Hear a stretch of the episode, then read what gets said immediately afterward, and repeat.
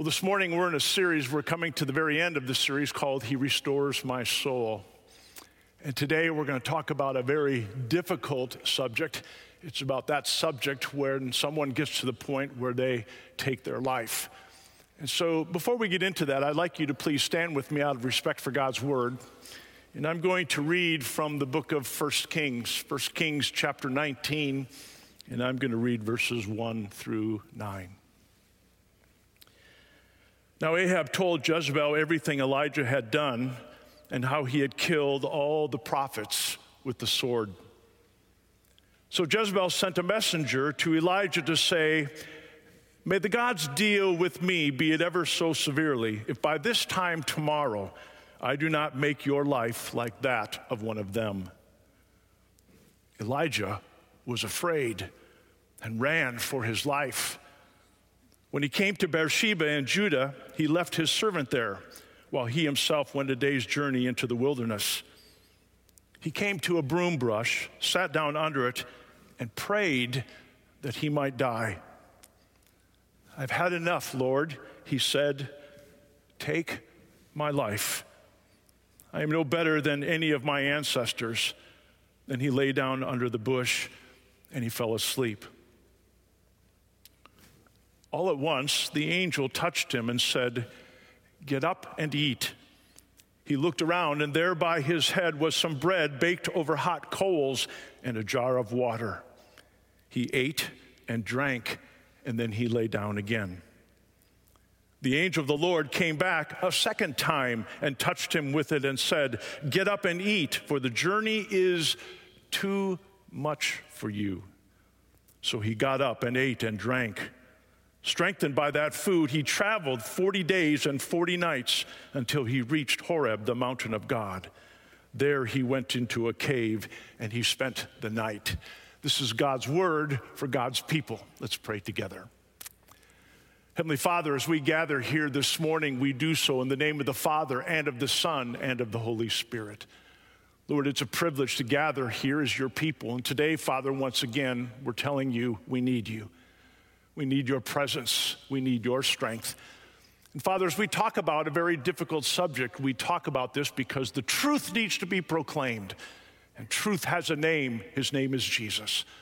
So as we proclaim God's word and God's truth today, Lord, we know that lives will be changed and transformed for eternity. This is our prayer, and it's in Jesus' name I pray. And all God's people said, Amen. You may be seated.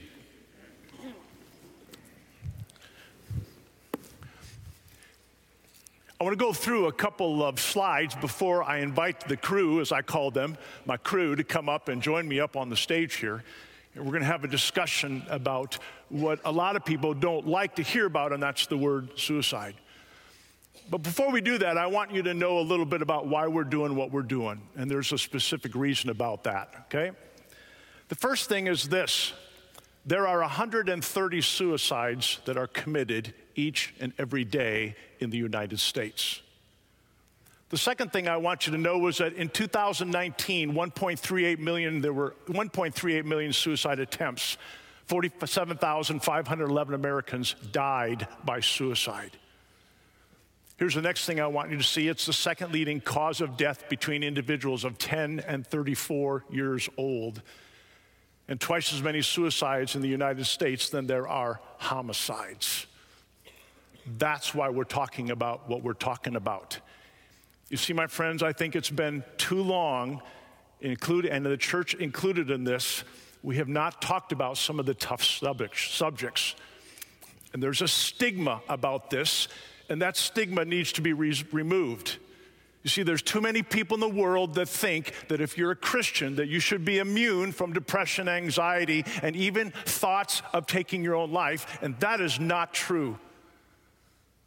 I also want you to know this. There's another stigma or another belief that many people believe, and that is this is that when someone takes their life, that's the one sin that God can't forgive. That's the farthest thing from the truth. You see, when you say that, when you believe that, then what you are saying is that God doesn't have the power to die and forgive all of our sins. And I want you to know that my God is a lot more powerful than that. Amen? There isn't any sin. In fact, the Bible tells us in Romans there is now no condemnation. God does not point the finger at us. And so we need to talk about these issues. And we need to learn as a church how we handle these issues, and especially when there's a brother or sister in Christ who walks this very painful journey. And that's what we're going to do today. So, my dear friends in Christ, would you please help me welcome my crew once again back to the stage? Gina went blazing, Coach Mark Potter, and our guest this morning, Mr. Phil Smith. Would you please welcome them to the stage?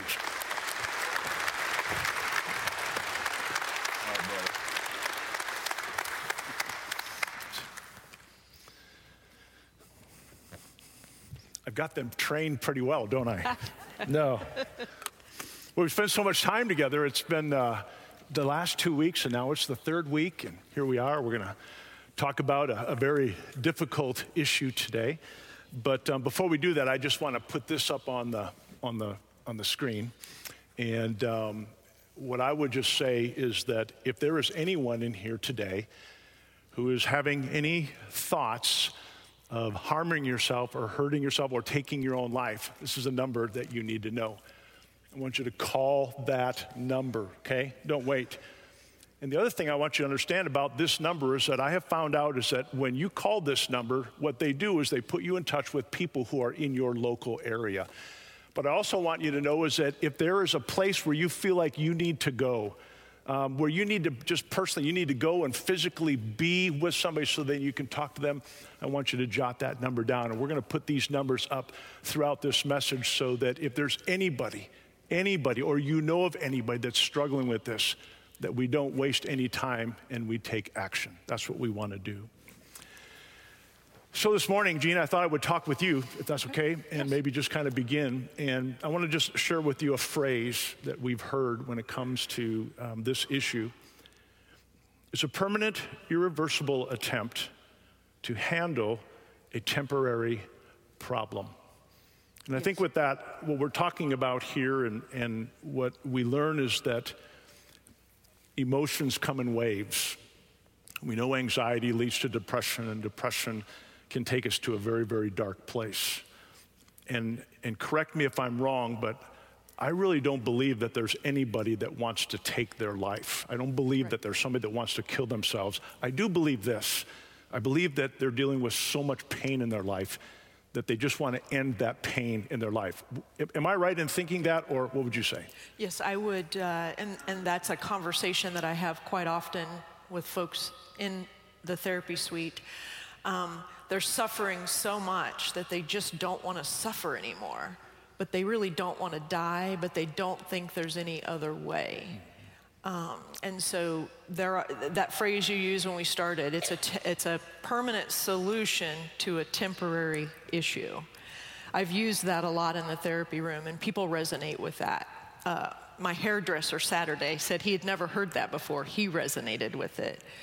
And then there's that other perspective, if I might share that other perspective. And this happened, happened to me um, in a discussion a while back, many years ago, when I used that phrase to sort of help orient our discussion. And a gentleman said to me, with all due respect, I've been dealing with this for 10 years.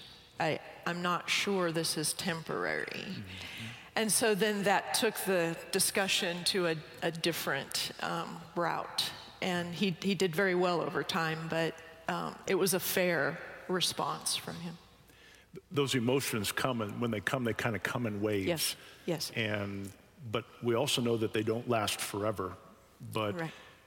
it's still, I can't imagine being in that place of right. so much pain. One of the things maybe we have talked a little bit about some coaching, um, some emotional coaching. I think yes. that's something maybe that all of us could benefit from here. Right. Is you know leading up and, and dealing with our emotions. Mm-hmm. Share with us a little bit about what you meant by that. Yes, I, I think I used the phrase. There's there's two different phrases that I've used. One is emotional intelligence. Um, it's a big word. There are many, many articles written about it, many books. Um, email me if you want a book list. Um, I love the topic. And what it means is there's, there's several different phases of emotional intelligence. And I think it would behoove all of us to become more and more and more emotionally intelligent. And that basically is being able to understand and label your own emotions, being able to manage those emotions.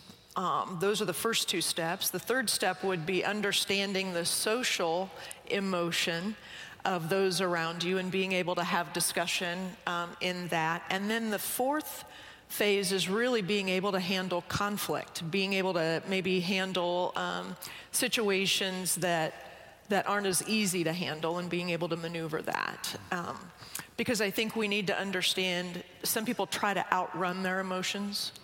Client, delightful um, young lady about five years ago.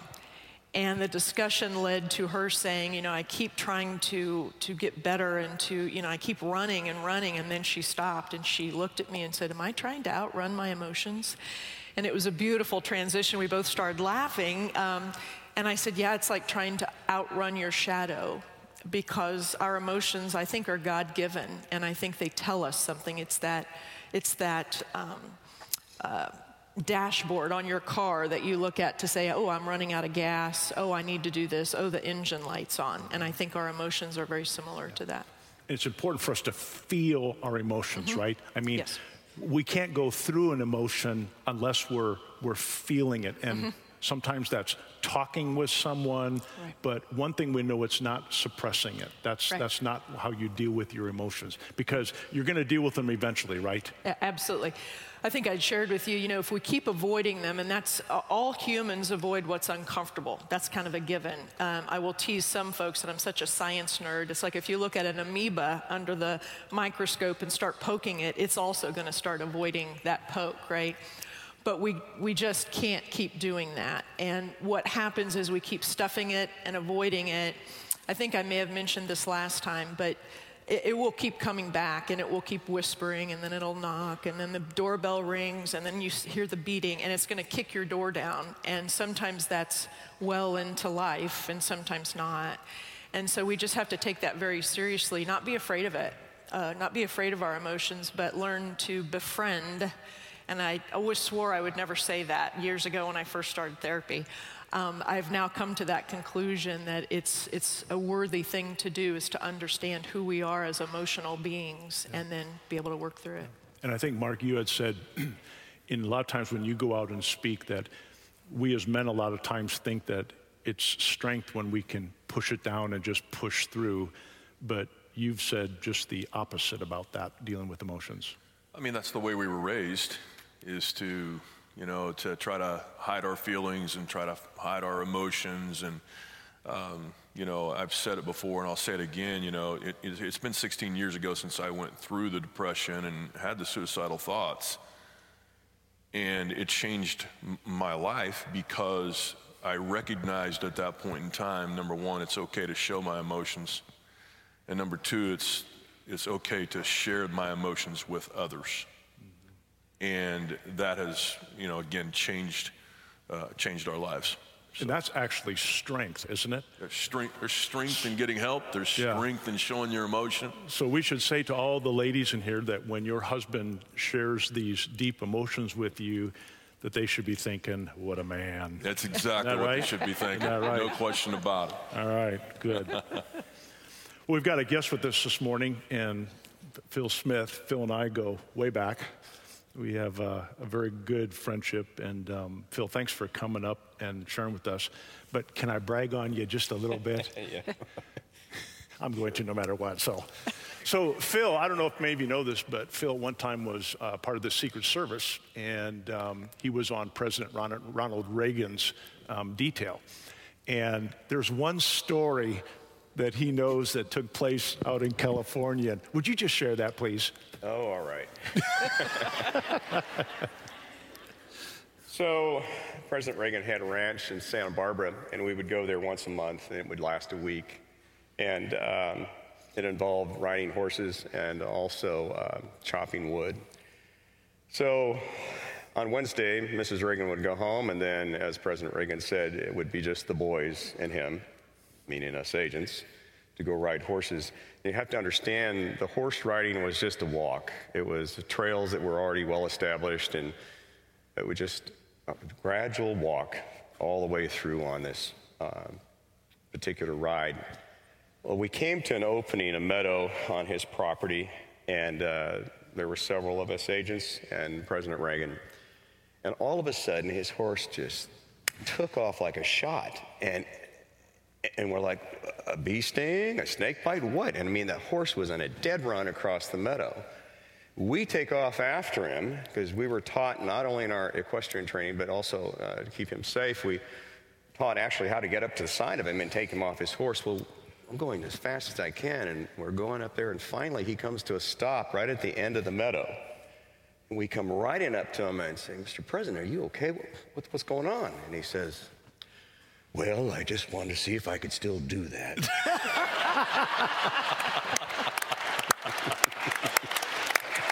Oh, that's beautiful. That's beautiful. So after our heart attack, and we it's like, you know, let us know you want to do that next time. Thanks for sharing that story. That never gets old. Well, Phil, the, the reason that we have here is because um, you experienced um, a son who um, took his life. And what I would like to do, if you don't mind, Phil, would you just share with us a little bit? Introduce us to Adam. Tell us about Adam. Adam was our youngest son, and uh, he made quite an impact coming into the world since he weighed 10 pounds, and his mama uh, really remembered that day. Uh, um, Adam was uh, just a great kid. Um, he was talented, he was smart. Um, he knew what he wanted. He was very uh, particular about things, whether the clothes he wore, whatever type of gift he wanted for Christmas. It was he knew exactly what he wanted. He was very particular. Um, as he got older, he was getting A's in school, but he would be frustrated because his perfectionism would get to the point where he couldn't do, he wouldn't have the end result of what he thought he should have, and um, caused him a little bit of issues with a teacher and counselors, but um, he grew to be uh, very handsome, um, very athletic. He um, played piano and violin. He sang. Um, it was just, you know, great kid. Yeah. So, or, so Phil, what, one of the things that I want to ask you is that, um, so to kind of lay the foundation, can you share with us some of the struggles that, that Adam went through um, as, as he was growing up? Well, I mentioned his perfectionism. He wanted to have everything just right, and that caused him some issues.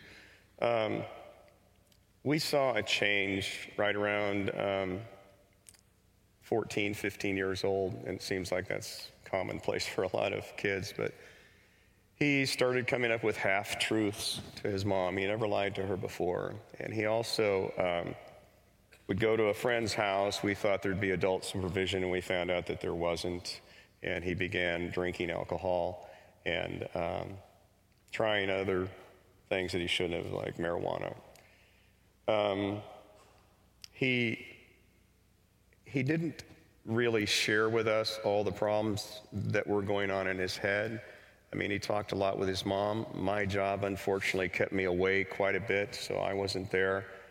Um, as much as I would have liked to have been. So, Phil, since Adam's passing, and, and Adam passed away, it was a year ago, just this last March. March, that's correct. Correct. Um, so, since that time, um, what are some of the questions that you and Deanne and your family have been have been dealing with with that whole thing? I think the first question that comes to mind is why did we only get to heaven for 26 years? He, and on the other hand, well, you got to heaven for 26 years. So he, um, he was such a wonderful kid, and we had, you know, such great um, anticipation for his life. I, I wanted to meet his wife and his kids, and I wanted to see him become successful uh, in a, job situation, and uh, we didn't get to see that. Um, so I think the questions like that are something that um, I really want to ask God yeah. get up there. Yeah. Um, Phil, for someone that is here today that may be dealing with a child or a loved one who's going through this because not only did you go through this with Adam in March, but then just a month or two later, you went through the same thing with your brother. That's true. Who, who also took his life. And your poor mom, who's what, 91 years old, and um, having to deal with a grandson and then her son. Um, boy, there's been a, a lot of tragedy, obviously, in your life. And maybe one of the things that I would do or ask you is that so if you had to give some wisdom or some advice for someone in here who's dealing with um, a family member that's struggling with mental illness, um, what, what, would, what would you say to them? I think they need to recognize uh, the signs of um, depression and anxiety, uh, alcoholism. They need to be aware as a family member if you see those signs in your loved one, you need to be cognizant of what that is and, and how the proper reaction to that is. Adam hid a lot of his um, things well to us. Um, and you need to make contact with him every day. Um, there wasn't a day when I was there that I didn't tell him I loved him. And um, he was raised in the church. He was given a Christ foundation. He was raised in that environment.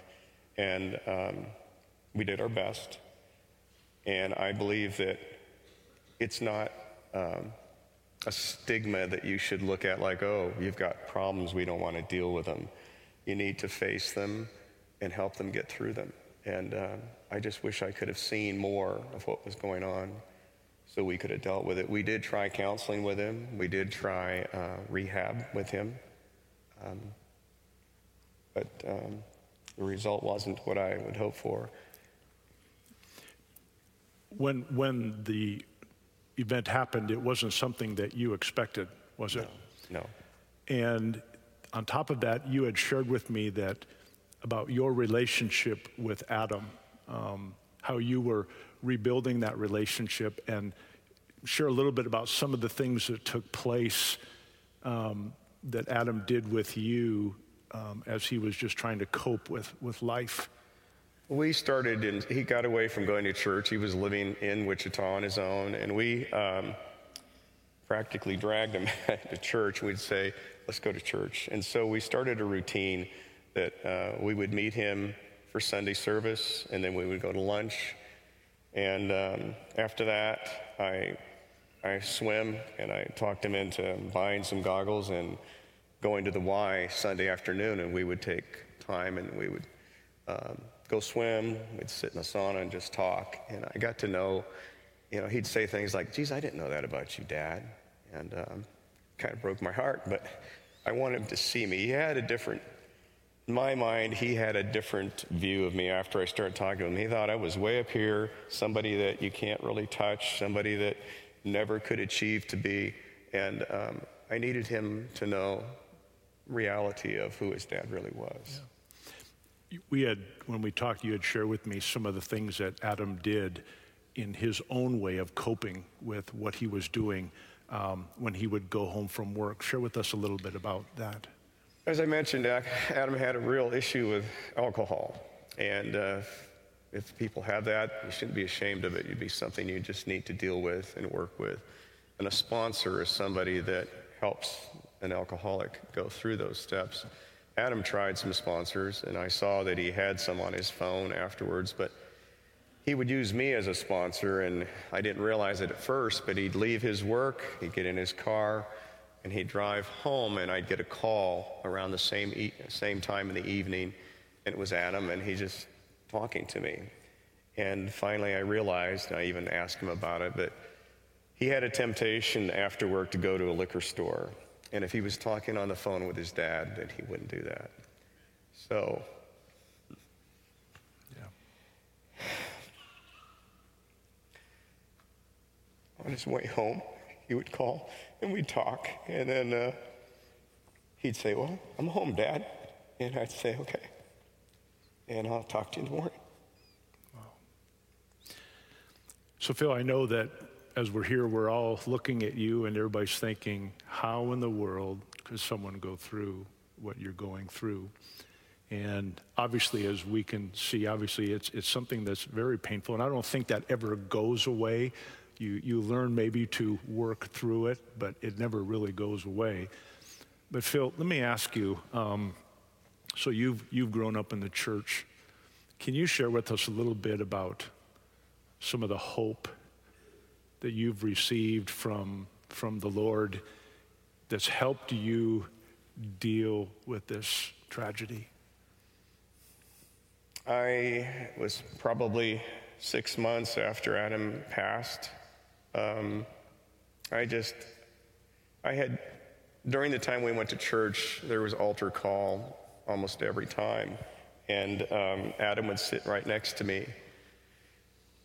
And the pastor talked about um, would you like to accept Christ in your life? And if you would, um, just repeat these words after me. And I, I didn't hear him say, but I saw his mouth worthy, making words. Um, and his head was bowed. And afterwards, the pastor said, Now, if you would like to, um, afterwards, you've accepted Christ, you would like to further your journey in that direction, in the back, there's a packet I'd like to give you with a Bible and, um, and some other literature. And when we left, Adam went right out there and grabbed that. Now, he had gone to church here, and Miss Brenda led him to Christ a long time ago, but it was just, I think, affirmation that he knew who Christ was, and uh, he was in his heart. The other thing I was given um, about six months after, as I started to say, um, I was walking from the bedroom into the bathroom, and all of a sudden I saw in my mind uh, just a picture. It was a picture of my son's back of his head, face to face with Christ. And uh, came to me that he had, he was no more, no, no further was he an alcoholic, and he didn't have scars on him, and he didn't have all the other things that he had, and that he was perfect before the throne. And um,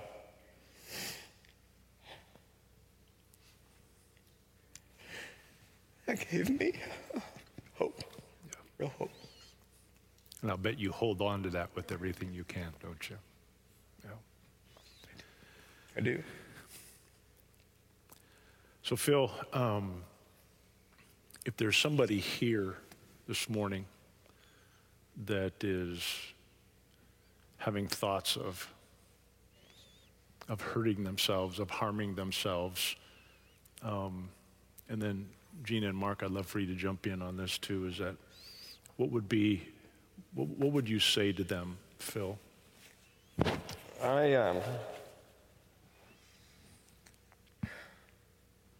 I would hope that this talk today may deter someone else who's going down the same path that my son did.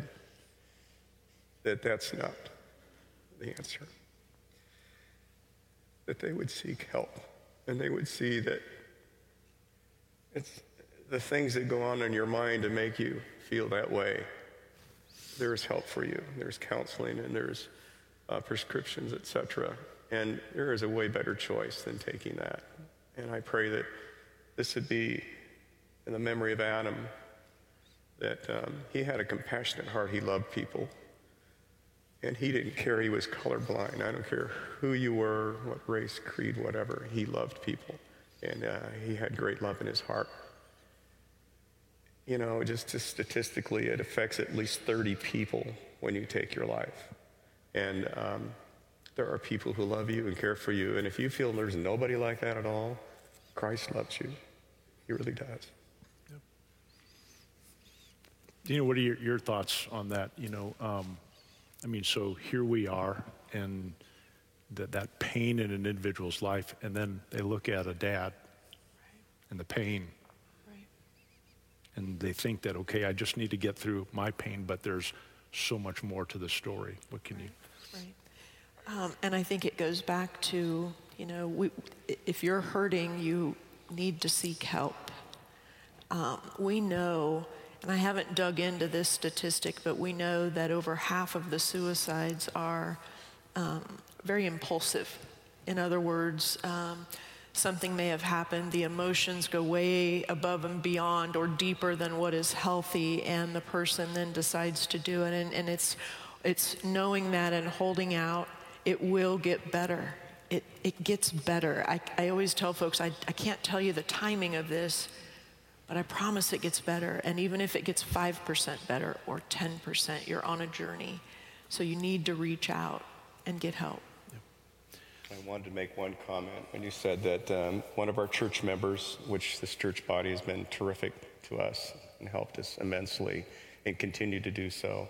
But one of the church members came up to me and she said, Adam forgot for just one second how much he was loved. And that's all it took. Yeah, that, that, was a great, I'm going to use that uh, because it's so true. And, You know, I think about it and I think again it goes into when you're in the depths of the darkness. Um, it, it can be really hard to remember that you are loved, that we do have a purpose. I believe that with every fiber of who I am. Um, I'm glad I didn't do it my junior year in college. And I can, oh man, didn't expect this. Sorry. Um, that's all I'm going to say about that, but I'm just glad I didn't do it. I'm glad that I went a little bit further and reached out for help. And so thanks for that reminder. So, Mark, you were there, and I know you're not thinking about anybody else in that time, but I mean, go ahead. Why'd you have to start crying like that? I'm sorry. So well, three times right at the end, right? You know, last night as I was kind of preparing, you know, whatever the thoughts may be, you know, as we, the Holy Spirit leads us today to talk about this very difficult subject, you know, I just jotted down uh, some things that I was feeling as I was going through it. And, you know, we talked about many of the symptoms and signs, but the words that I wrote down that I was feeling specifically, and this happened literally within a, um, about a four and a half, five week period, was hopeless and worthless and helpless, overwhelmed, guilty, and really embarrassed that I couldn't handle my daily duties, you know. And uh,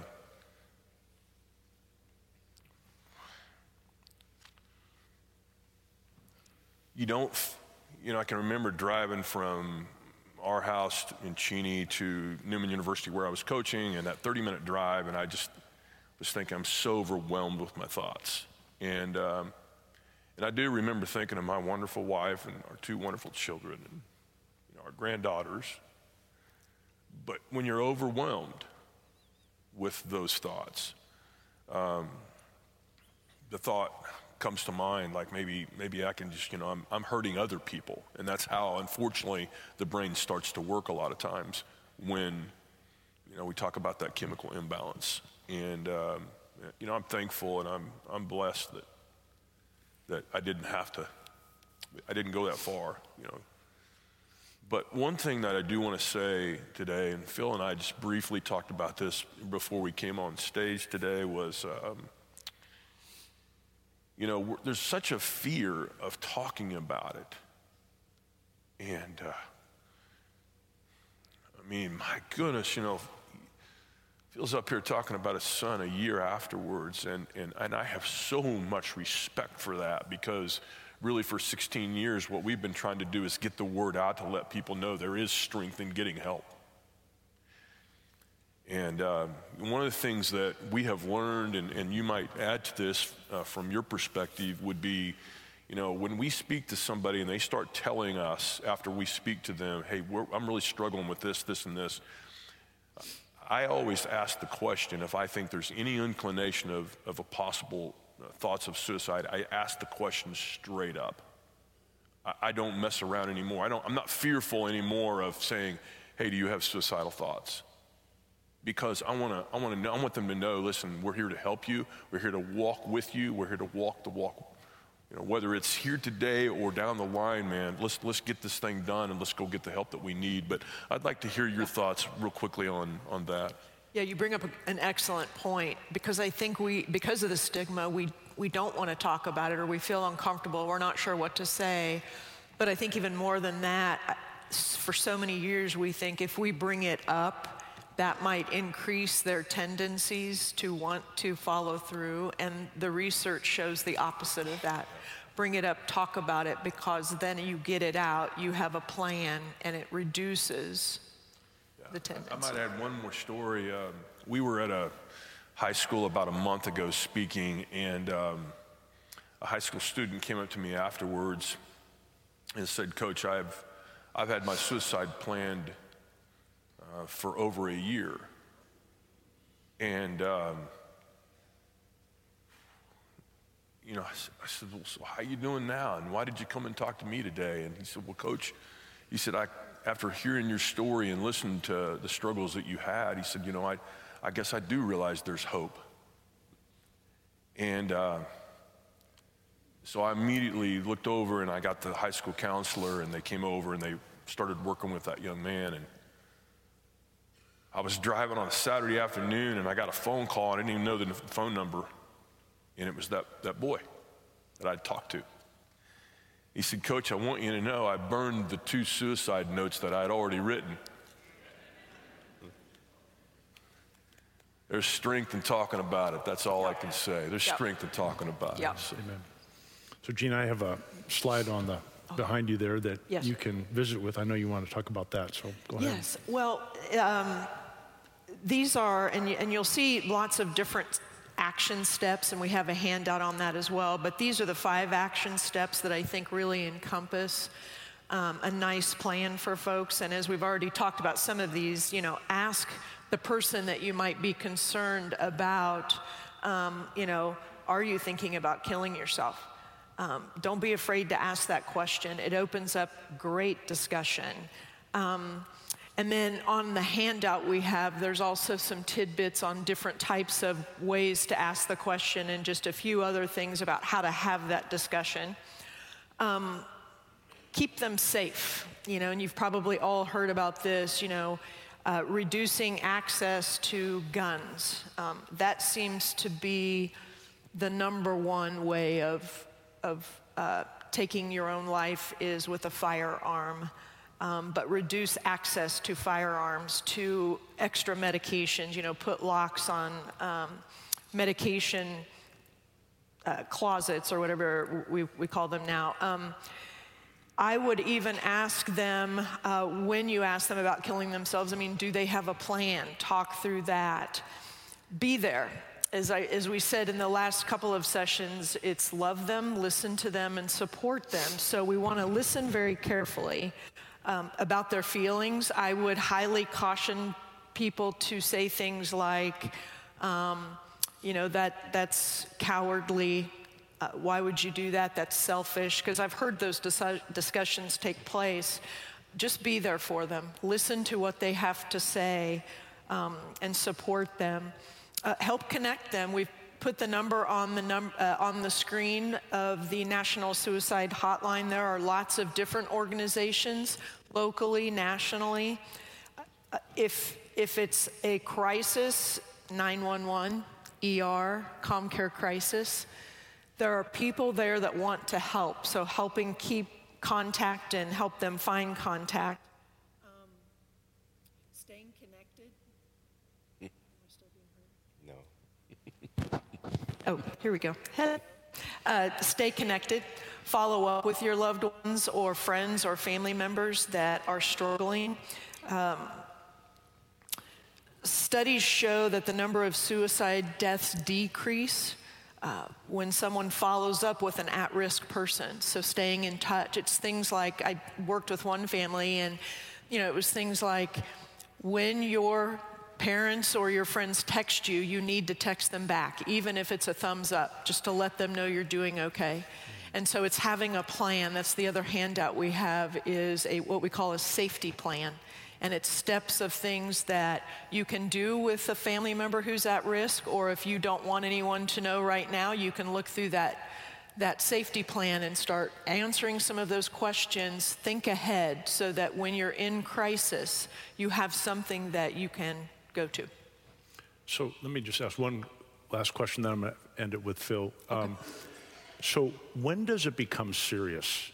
or is that even a question? In other words, when, when do I know that, okay, now this is really a serious deal, or, well, I've still got some time where I, you know, that's a great question. I, you know, my first response to that when we've talked about it before is um, if there's any inclination, it's serious, I think.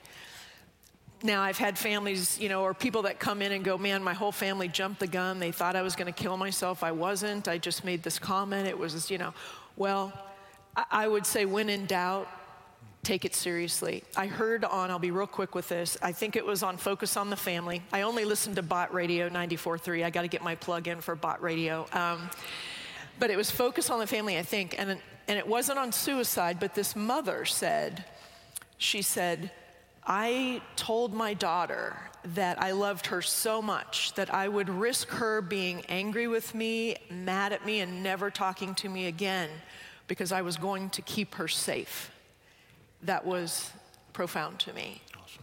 Yeah. So, Phil, man, I want to say thank you for coming and being a part of this. But I got one, one last question for you, okay? Um, and we've talked about this. So, why are you doing this? I kind of touched on a little bit. I, am doing this for Adam, for Adam's sake and his memory. Um, I believe that um, God's ways are not my ways. I don't understand everything that went on, and I told you some of the questions I have, and I, I really am going to ask him when I get up there. Um, if it changes the direction of somebody's thoughts, somebody who is looking at that as the only alternative, that, um, that if it saves one life, then this is worth it. And uh, also, they may find Christ in a deeper relationship as well. And you, and you are already, since Adam's passing, you are investing yourself in some other lives already yeah. of individuals who are struggling and giving them hope. It's not as if uh, they're replacement for Adam, but there's some young men that I've known, and um, one in particular since he was 15 and um, he's in his 20s now, and he's struggled a lot. But um, I think God placed him in my life. Um, his father is not around, and uh, we just have a great relationship. He comes up, he hugs me, tells me he loves me, and um, we work on cars together. So it's it's things like that, and there's he's not the only one. There's several that this has been uh, a situation where. Um, I think God's fingerprints have been, He's been through my life all along. You know, I wasn't even tall enough to be a policeman in the beginning. so I guess they disproved that. Yeah, exactly. or I did. yeah, exactly. Yeah. So um, I just pray that that's what happens with this today, yeah. that it changes the course of someone's life. And thank you for being willing to share because it's true. God's going to take this and He's going to use it for good. I told you as I came alongside of you that you can be rest assured that Adam's proud of you, that you're taking this issue and you are helping so many other people. Thanks for sharing your pain with us, but we also know that in your sharing that pain, um, God is refilling your tank with love, and um, just thank you so much. And so I just want to say to the church here, one of the things that I think is really important for us to understand is we need to talk about these things. This is important. But the second thing is this do you remember what Jesus told us? How the world will know that we are his followers is by the way that we love each other. And I want to remind you when you walk through these halls and people are walking by you, and especially if it's a young man or a young woman in the ages of 10 to 34, don't walk by them without saying hi to them. Because you never know how your, just your verbal acknowledging that they're alive can make a difference. I really pray that as a church, I know these last three weeks have been pretty heavy. I'm ready to move on too. But I got to tell you, though, I'm sure thankful that God walked this journey with us because we need to know this. We need to talk about these things, and we need to be able to share it with one another. And I want to remind you once again, too, that if you're in that place where you're hurting, and you don't see like there's any hope, there is hope. And his name is Jesus. But I also want you to know this. I believe that one of the reasons or one of the things that Jesus does to work his best work is he works through his people. Guys, the world needs the church. The world needs us to be involved in community with one another, not to stay away from each other, but to come together with each other to encourage one another and love one another. And so we have one of our own that has gone through a very difficult time, and there may be others. Let's right now, let's just take a moment and let's, let's pray and let's ask God, God, show me where it is that you're working, that I might run and join you and be a word of encouragement to someone else. Let's pray.